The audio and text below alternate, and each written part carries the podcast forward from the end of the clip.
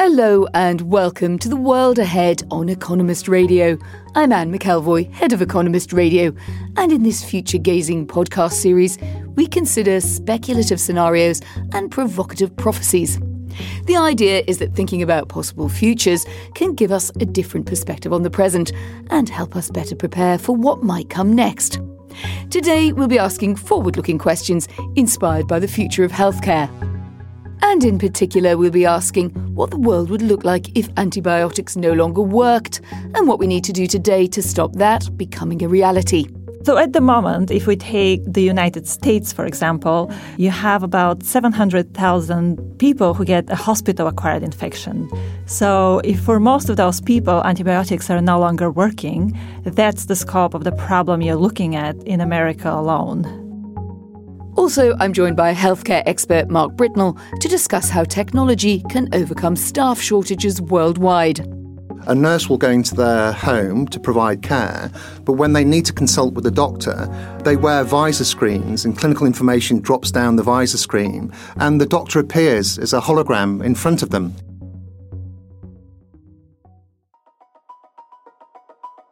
Today, around 700,000 people die each year from drug resistant infections, and that number could reach 10 million a year by 2050 if nothing is done. That would make antimicrobial resistance, or AMR for short, a bigger killer than cancer is today. More and more disease causing bacteria are becoming partially, or in some cases completely, resistant to existing antibiotics. To imagine a world where antimicrobial resistance has reached crisis point, I'm joined by Slaveya Chankova, the Economist's healthcare correspondent, who's imagining this outcome in our upcoming World If collection of scenarios. Hello there, Slaveya. Hi, Anne.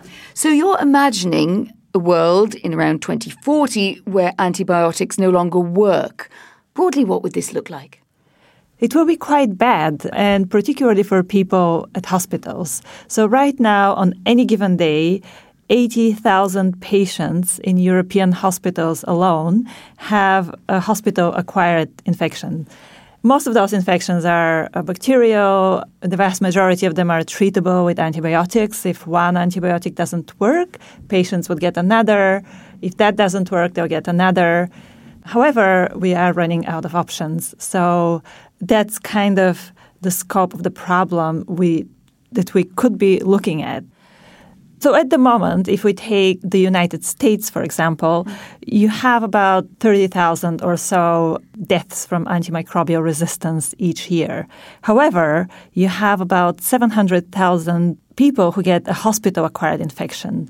So, if for most of those people antibiotics are no longer working, that's the scope of the problem you're looking at in America alone. So, why exactly is this happening and why aren't the drugs working? One common misperception out there is that people themselves become resistant to antibiotics. That is not correct. It is the microbes that get into our bodies or live on our skin that get resistant to antibiotics. And those microbes, they're out there and they evolve constantly. And the more antibiotics we throw at them, the more resistant they get. That includes antibiotics which are used in agriculture, that are used to spray crops. So you get all these resistant microbes that at some point get to human beings and start making us sick. And we are running out of an arsenal of drugs to treat them. And how would the scenario that you outline affect, say, routine surgery of the kind that many of us will undergo in our lifetimes?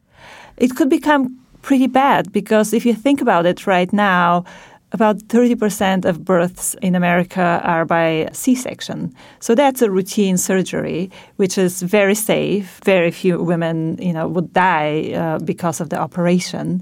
But if you have microbes which are resistant to antibiotics, which um, infect many people, routine surgeries can become a death sentence. Because right now, most of the microbes live harmlessly on our skin or in our guts. It's only when they get into our bloodstream or um, some sort of a tube that goes into the body, you know, when you're in the hospital, that's when things get really bad. Each and every one of us will probably at some point be hospitalized for one thing or another. And if those microbes resistant to antibiotics become more widespread, then it's a danger for pretty much everyone at some point in their lifetime. Well, that doesn't sound too promising, but thanks, Slaveya.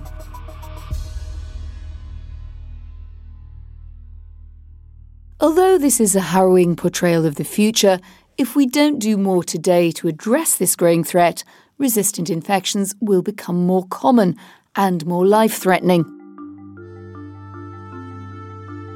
This scenario that Slaveya imagines could become a reality. Because of that, The Economist recently held an antimicrobial resistance summit in London, bringing together experts from the whole spectrum of the field, discussing how the worst could be avoided. Opening the forum was Sally Davies, Chief Medical Officer for England and the Chief Medical Advisor to the UK Government.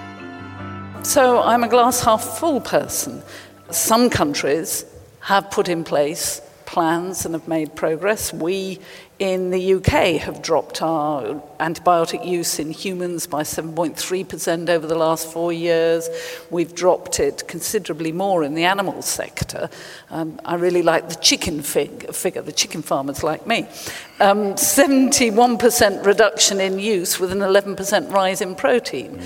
So different countries have made progress. We've made progress at the global level. Everyone's hampered either because they see it as so complex because of the food chain and the different interests and this intersection between public and private sector, and so it's so complex they don't know what to do, or hampered by lack of money. And we should never forget that where it's worst, TB being one of the examples, in the low income countries is where they have least money to take mm. action.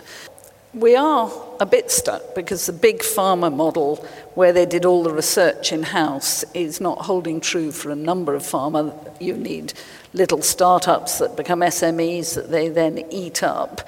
And, and that works well, except if there's no incentive to pull them through, then you can't get the investment in the startups and the SMEs. So we've got to find a way for that. And only by trying it will we, first of all, know what works. Secondly, I bet with different health st- system structures and cultures, we will have to play our respective roles differently. It isn't just overprescription in humans that's causing the problem, it's also massively overused in agriculture. Here's the author of Plucked The Truth About Chicken, Maryn McKenna. I think we we have kind of known for a while, even if we didn't pay attention to it, that the misuse of antibiotics in livestock farming and meat agriculture was a significant problem. It's only really now being identified in the past couple of years, thanks to work from the Wellcome Trust and thanks from to work from the Food and Agriculture Organization of the United Nations, that there's also antibiotic use broadly in the environment and in plant agriculture against fungal diseases of plants, for instance, which has womped up resistant aspergillosis in vulnerable people. In the United States, as you heard, we are spraying uh, streptomycin and oxytetracycline, hundreds of thousands of kilograms on citrus uh, groves to save the orange industry of Florida and California.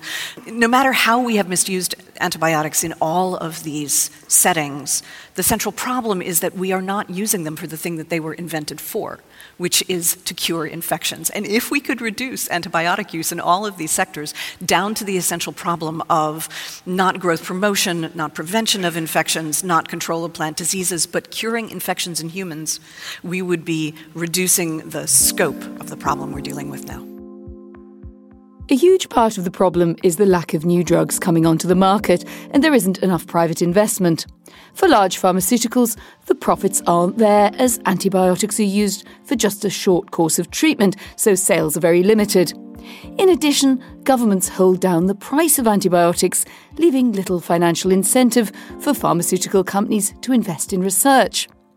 Likewise, when a new antibiotic is introduced, it's not long before bacteria become resistant to it. If a new antibiotic is reserved only for use in treating those resistant infections, well, for most of the time, it will sit on the pharmacy shelf, not being used until desperately needed. So, as things stand, there's little reason for companies to spend a fortune developing something they won't be able to profit from. But how can we change this? Here's The Economist's healthcare editor, Natasha Loder, discussing how to incentivise the industry. The heart of the problem is we're just not paying enough for antibiotics. And so the solution is we have to pay more for them. So the discussion now is how might we uh, put more money into antibiotics and h- how much we might need. Broadly speaking, we need to be spending about a billion dollars for each new antibiotic drug that we develop. And if the uh, market is not paying that at the moment, if hospitals aren't paying that to pharmaceutical firms for their new antibiotics, then these drugs are just not going to get developed. In terms of solutions, one of the things that has been discussed has been a sort of reward, a sort of market entry reward or a prize given to antibiotic firms that introduce uh, new drugs into the market. That's one part of a solution that's been discussed. A second part of that would be also to sort of guarantee payments uh, to antibiotic firms whether or not the antibiotics were used. And this is talked about as the Netflix model. In other words, governments would pay a subscription for their antibiotics, something that would be sort of divvied up among the firms that were providing them. So those are the two main solutions that are being suggested.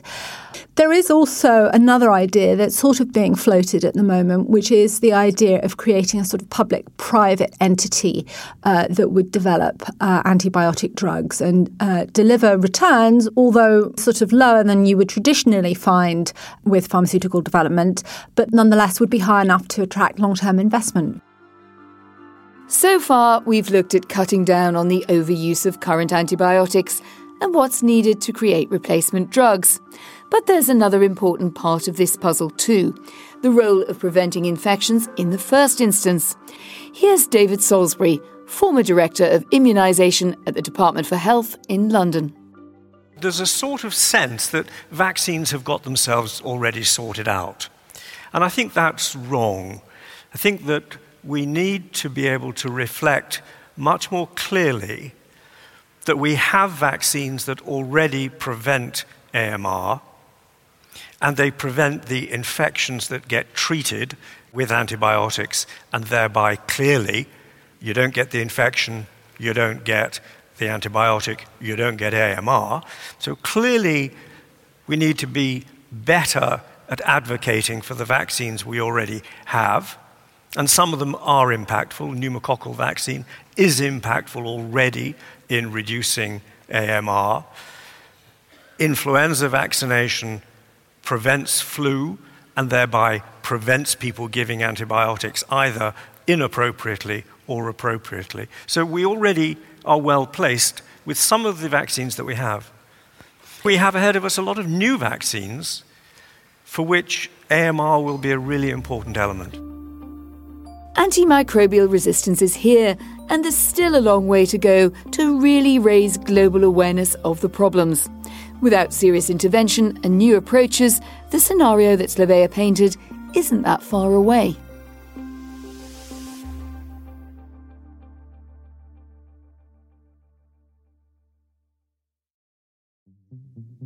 And finally, a broader look at what the future might hold, and specifically the worldwide problem of understaffing. According to the WHO, by 2030, the world will be short of approximately 15 million health workers, a fifth of the workforce needed to keep healthcare systems going. One person who's looking for solutions to that is Mark Britnell, Senior Partner for Healthcare, Government and Infrastructure at KPMG International. He's also the author of a new book, Human Solving the Global Workforce Crisis in Healthcare, and he's joining me now to discuss advancements in technology that we might use to solve that problem. Hello, Mark. Hello. One of the main problems that you see for the future of healthcare is the shortage of healthcare workers, so much so that that's the structure of your new book and the question that you've set out to answer. Why is this going to happen? Well, over the last 10 years, I've had the privilege of working in 77 countries, and I've noticed two phases. The phase between 2009 and 15, the global financial crisis phase, most of our clients globally were talking about money, or rather the lack of it.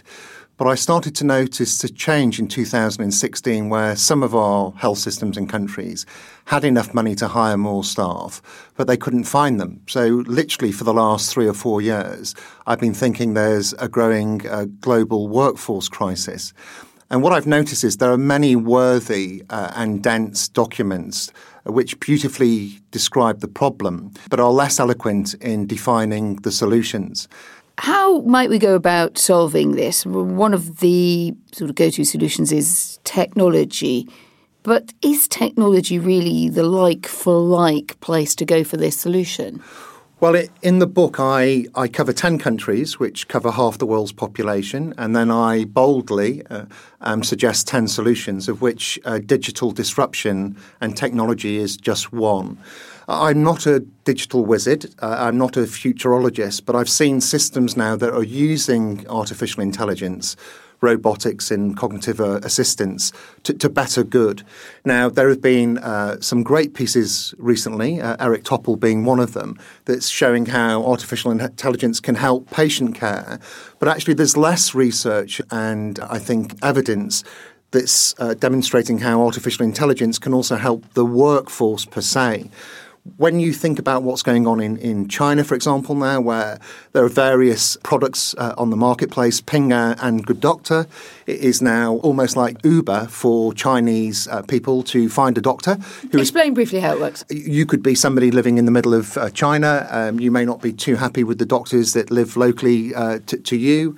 You can now almost like a, an Uber taxi ride, look at a list of doctors, look at their conditions that they're specialists in, and, and make phone calls and basically that software will hook you up. And before you speak to that doctor, all sorts of algorithms will be run to make sure they've got information on you. So you're not wasting your time. The doctor isn't wasting her or his time. And basically, it, its growth has been phenomenal. In Bangladesh, where the, their health service is, is uh, not all that it should be, we've seen a, a Norwegian telephone company produce um, a product where you have call centres of doctors and nurses, algorithms and artificial intelligence and bots that basically close 70% of all calls on the phone. What do I mean by that? Well, you phone them up, you pay the telephone company a monthly subscription, you get uh, a certain amount of airtime, they talk to you about your conditions, and 70% of those uh, issues are closed and dealt with on the phone. And then automatically a prescription is spat out to your local community pharmacy because they obviously know where you are because of your mobile phone. And so, if you think about it, that whole consultation takes place without seeing physically a doctor at all. Now, of course, in some instances, many developed countries may say, well, that's just a bit too impersonal for us. Mm. But then when you look at the United States of America and Kaiser Permanente, which many people know about, 68% of all of their consultations now are, are not face to face, they're face to cloud. And that's a big, innovative healthcare organisation in, in the It US. is, yes. It's, it's a high quality healthcare organisation that both pays for care and provides care as well. Patients are often a bit sceptical about the idea of replacing the doctor by an online consultation. They think things will be missed. It just it won't feel like seeing a doctor. That there's a lot of culture in there, isn't there, as well? A lot of sort of ancestor worship in the profession. Why should they be happier to go in that direction? And give me an example that's going to persuade me. Maybe I'm a slightly fragile person. I'm not feeling in a great place, or I'm a bit older, and I I just want to see the doctor. That yeah. would be my instinct. What could you offer me? Well, first of all, I, I, never think the choice should be binary. I don't think it should be human being or uh, cloud based consultations, virtual consultations. I think both should exist, but I think clearly the virtual consultation is growing in size and significance. In terms of the issues about who uses telephone consultations, actually, when you look around the world, it's not just the preserve of millennials often you find that old people also, once they become acquainted with it, uh, are quite happy to accept it. Let me give you an example. There is a company in Australia called Silverchain that's constructed a holoporter, which essentially means for old people, a nurse will go into their home to provide care, but when they need to consult with a doctor, they wear visor screens and clinical information drops down the visor screen and the doctor appears as a hologram in front of them. That is the weirdest thing I think well, I've heard I, in healthcare. I agree because um, in a crowded I, field. Listen, I've spent 30 years of my, my whole professional life in healthcare and I didn't believe it. But two years ago at our global conference in Hong Kong, we invited them to speak. And I said, I, I simply don't believe this happens. And do you know what they did? 3,750 miles away in Perth, they hooked us up with a holographic doctor. And so we were wandering around the conference floor a bit like um, uh, some sort of spaceman. And we communicated with the doctor in, in Perth in real time. So it, it, does happen. And I think it's a nice example of it's not just hip and trendy for the young, it can be a vital tool for the old as well.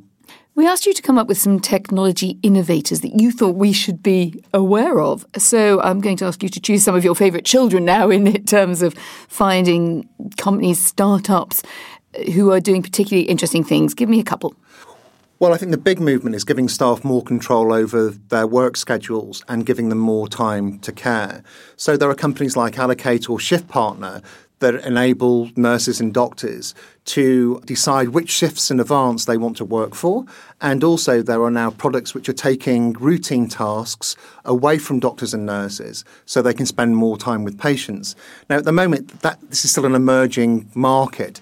But increasingly in the UK, and with a new workforce plan promised in the autumn, I believe that we need to make sure that tech is helping our staff just as much as artificial intelligence can help our patients. Mark Britnell, thank you very much for joining us. Thank you very much. All too human. That's all for this edition of The World Ahead. If you enjoy our future gazing journalism, why not consider taking out a subscription to The Economist? Just go to economist.com slash radio offer, 12 issues for $12 or £12. I'm Anne McElvoy. In London, this is The Economist.